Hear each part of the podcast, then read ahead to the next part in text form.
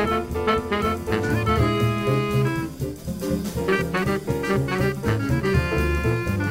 Hello and welcome to the Chiaroscuro Jazz Podcasts. I'm George Graham, Director of Artistry and Repertoire for the Venerable Jazz label, celebrating our 50th anniversary and featuring over 100 titles by some of the world's great jazz musicians. This time we feature Scott Hamilton with Bob Wilber. Tenor saxophonist Scott Hamilton is one of the more ubiquitous figures in jazz, with a recording career of over 40 albums. A native of Rhode Island, he came to New York in 1976 at the age of 22 and soon began working with trumpet great Roy Eldridge, vocalist Anita O'Day, and pianist Hank Jones. The following year, he made his recording debut in a joint album with multiple reed man Bob Wilber, with Hamilton's own quartet, appearing on an album released by Chiaroscuro Records. Here, from that 1977 recording, are an original by Bob Wilber called Riff and a swinging treatment of the old standard Between the the devil and the deep blue sea.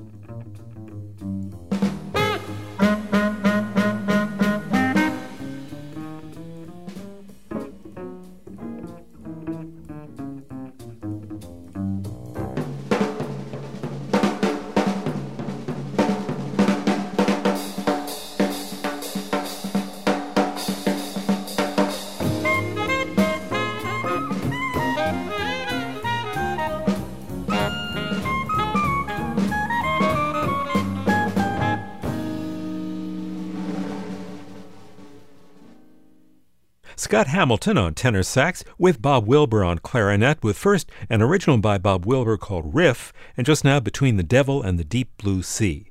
The personnel included Hamilton's group, with Chris Flory on guitar, Phil Flanagan on bass, and Chuck Riggs on drums. One of the distinctive features of many of Chiaroscuro's CD releases is Jazz Speak, a track featuring the musicians talking about their music in their own words. This studio album was made in 1977, but in 1993, Hamilton and Wilber were in Oslo, Norway at a jazz festival, and they recalled that Chiaroscuro session 16 years earlier. This is Bob Wilber, and I thought we'd talk about how our association, Scott and mine, came about. And I think it really all started with an occasion when my wife Pug and I had gone to the theater one evening, and we were crossing 54th Street on that block there between 7th and 6th Avenues, where Eddie Condon's club was. And we're walking along, and I hear these sounds coming out of Condon's down the street. And it took me back as if by magic to my youth when I used to wander up and down 52nd Street in the summer and before air conditioning all the club's doors were open you could hear all this music Coleman Hawkins in one club, Ben Webster in another, Billie Holiday over here, maybe Jack Teagarden playing over here. And I suddenly said to Pug, God, it sounds like 52nd Street in the 40s when I was a kid. Who can that be playing that kind of music today? So we looked into Condon's and we saw this band of cherubic youths on the stage, and I swear not one of them looked older than about 14 years old. And of course, it was Scott and his Providence lads, Chris Flory, Phil Flanagan, and Chuck Riggs. And it sounded so wonderful. It was all together, and everybody was doing the right thing. The bass wasn't too amplified. The guitar had this marvelous Charlie Christian percussive sound to it, and Chuck was playing those beautiful brushes, you know, with a taste. And of course, Scott was blowing this marvelous tenor, which just brought back memories of Hawkins, Webster, Don Byas, the whole school that really flourished when I was a kid. And I mentioned it to Pug. I said, "Geez, those guys are really wonderful. I'd love to make a record with a band like that." And I said, you know, geez, I haven't made a record under my own name for so many years now. And Pug said, well, we got to do something about it. So next day she calls up Hank O'Neill, says, Hank, I got to come to talk to you. Pug comes in the office and sat on Hank O'Neill's desk for an hour and bugged him and bugged him. And he finally says, okay, okay, I'll record them, okay. I suppose it was about seven or eight months after I moved to New York. I was hanging around in Condon's a lot, meeting musicians, and it was a very exciting time for me. Standing at the bar with all of my heroes and getting to play as well. I do remember the night that Bob and Pug came in. We had already taken over as the Sunday night band at Condon's, where they would change the policy slightly by bringing in different guests and so on. I don't remember who the guest might have been the night that Bob came in, but it seems to me like there wasn't a guest. Maybe I goofed that week. I just remember hearing the original group with Yeah. the three rhythm and, I and remember you. it that way too. I think maybe we didn't have a guest that week. I Mhm. must have told them we couldn't do it or something. Yeah. But I had met Bob a few months before. I was playing with the world's greatest jazz band, and Bob was opposite us with Soprano Summit. And it was a hectic evening. We never really got a chance to talk. Right. But that night was wonderful. We hung out, all of us hung out with Bob and Pug at their table. And I suppose it was only a few days later that Bob called me on the phone and asked if I could get the guys together to make a record. Yeah, I was really excited about it. I figured we could do things with tenor and clarinet, tenor and soprano, and tenor and alto to get some different colors. And I had some ideas about some little riff songs and a couple of original things that I'd written. So I made some little sketches. And we got down to the studio and handed out the parts and everything. And we start to run through things. And I realized then, I don't think Scott reads music too well. I said, "Oh Jesus, we're in trouble." But what I discovered very shortly was that we would run through these things once, maybe twice. I'd be playing the melody. Scott by then would have it. He'd pick it up immediately, and we were off, no problems. It was fun, actually. I'd done a couple things for Progressive Records. I'd been in Downtown Sound maybe twice. It was a, a very comfortable place to play. And that was the first time I'd ever done any original material there, things that I didn't know. So it was nice to find out that I could memorize the things quickly, because then I knew what I would be capable of doing later on in terms of if somebody invited me on a date, I knew what to turn down and what not to turn down. I think as far as a record that had my name on the front cover. This was probably the first. Now here's more from Bob Wilber and the Scott Hamilton Quartet, starting with the Sammy Cahn Jule Styne standard Time After Time, then a Bob Wilber original, Jonathan's Way.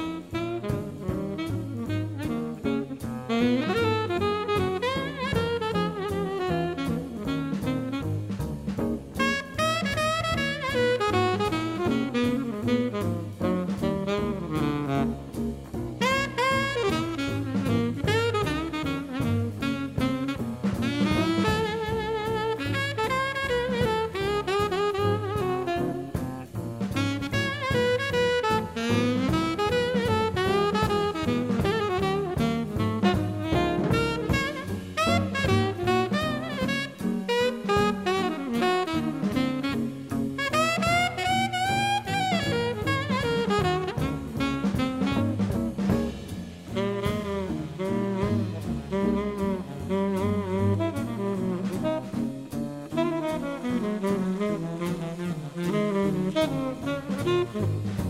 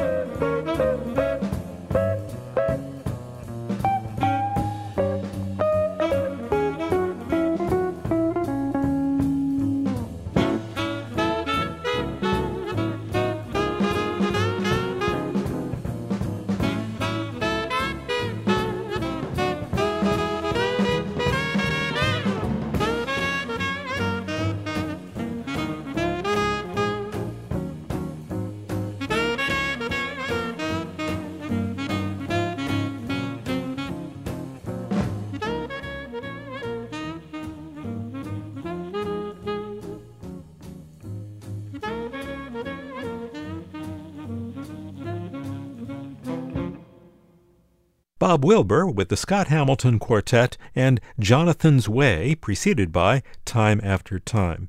Here are the two Reed men again on their Jazz Speak segment from Chiaroscuro. The thing that happened to jazz, you know, after the war, which to me, in retrospect, was really kind of a tragic thing, jazz suddenly took two roads. Half of the jazz went with Charlie Parker, Thelonious Monk, Dizzy Gillespie, and the other half went back to Bunk Johnson, Preservation Hall, George Lewis, and so forth. And suddenly, this mainstream of music, which had really been inspired by Louis Armstrong's recordings in the 20s yeah. and nurtured and developed in the 30s and into the 40s into this marvelously, to me, a perfect music. I guess you would call it swing. Suddenly disappeared. Mm-hmm. And everybody, you had to be either in one camp or another. And what knocked me about these kids was they were going back and sort of taking off again from that great period in the 40s when I was growing up and their music sounded like a continuation of that, not an imitation, because I felt they were very creative, but creating within that idiom.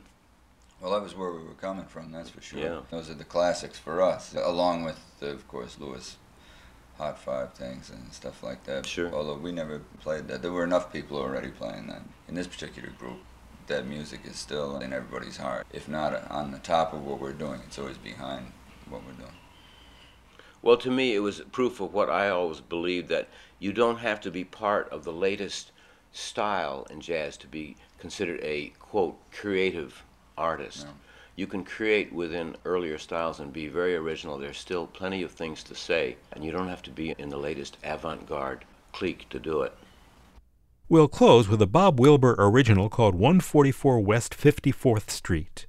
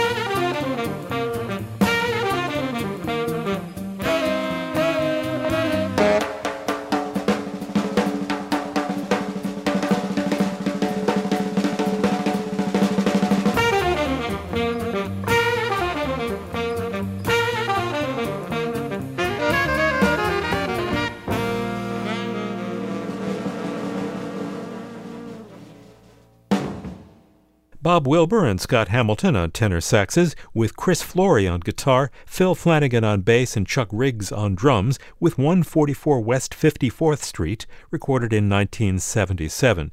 This music, as well as the full Jazz Speak, are available on the album Bob Wilber and the Scott Hamilton Quartet on Chiaroscuro Records. For more information, go to chiaroscurojazz.org. The music is available on CD, as a download, and streaming on Spotify. And you can listen continuous jazz from the over 100 albums available on Chiaroscuro 24 hours a day on the Chiaroscuro channel, available at the new and improved Chiaroscuro website. This is George Graham. Thanks for joining us for this Chiaroscuro podcast, and join us next time for more music from great jazz musicians.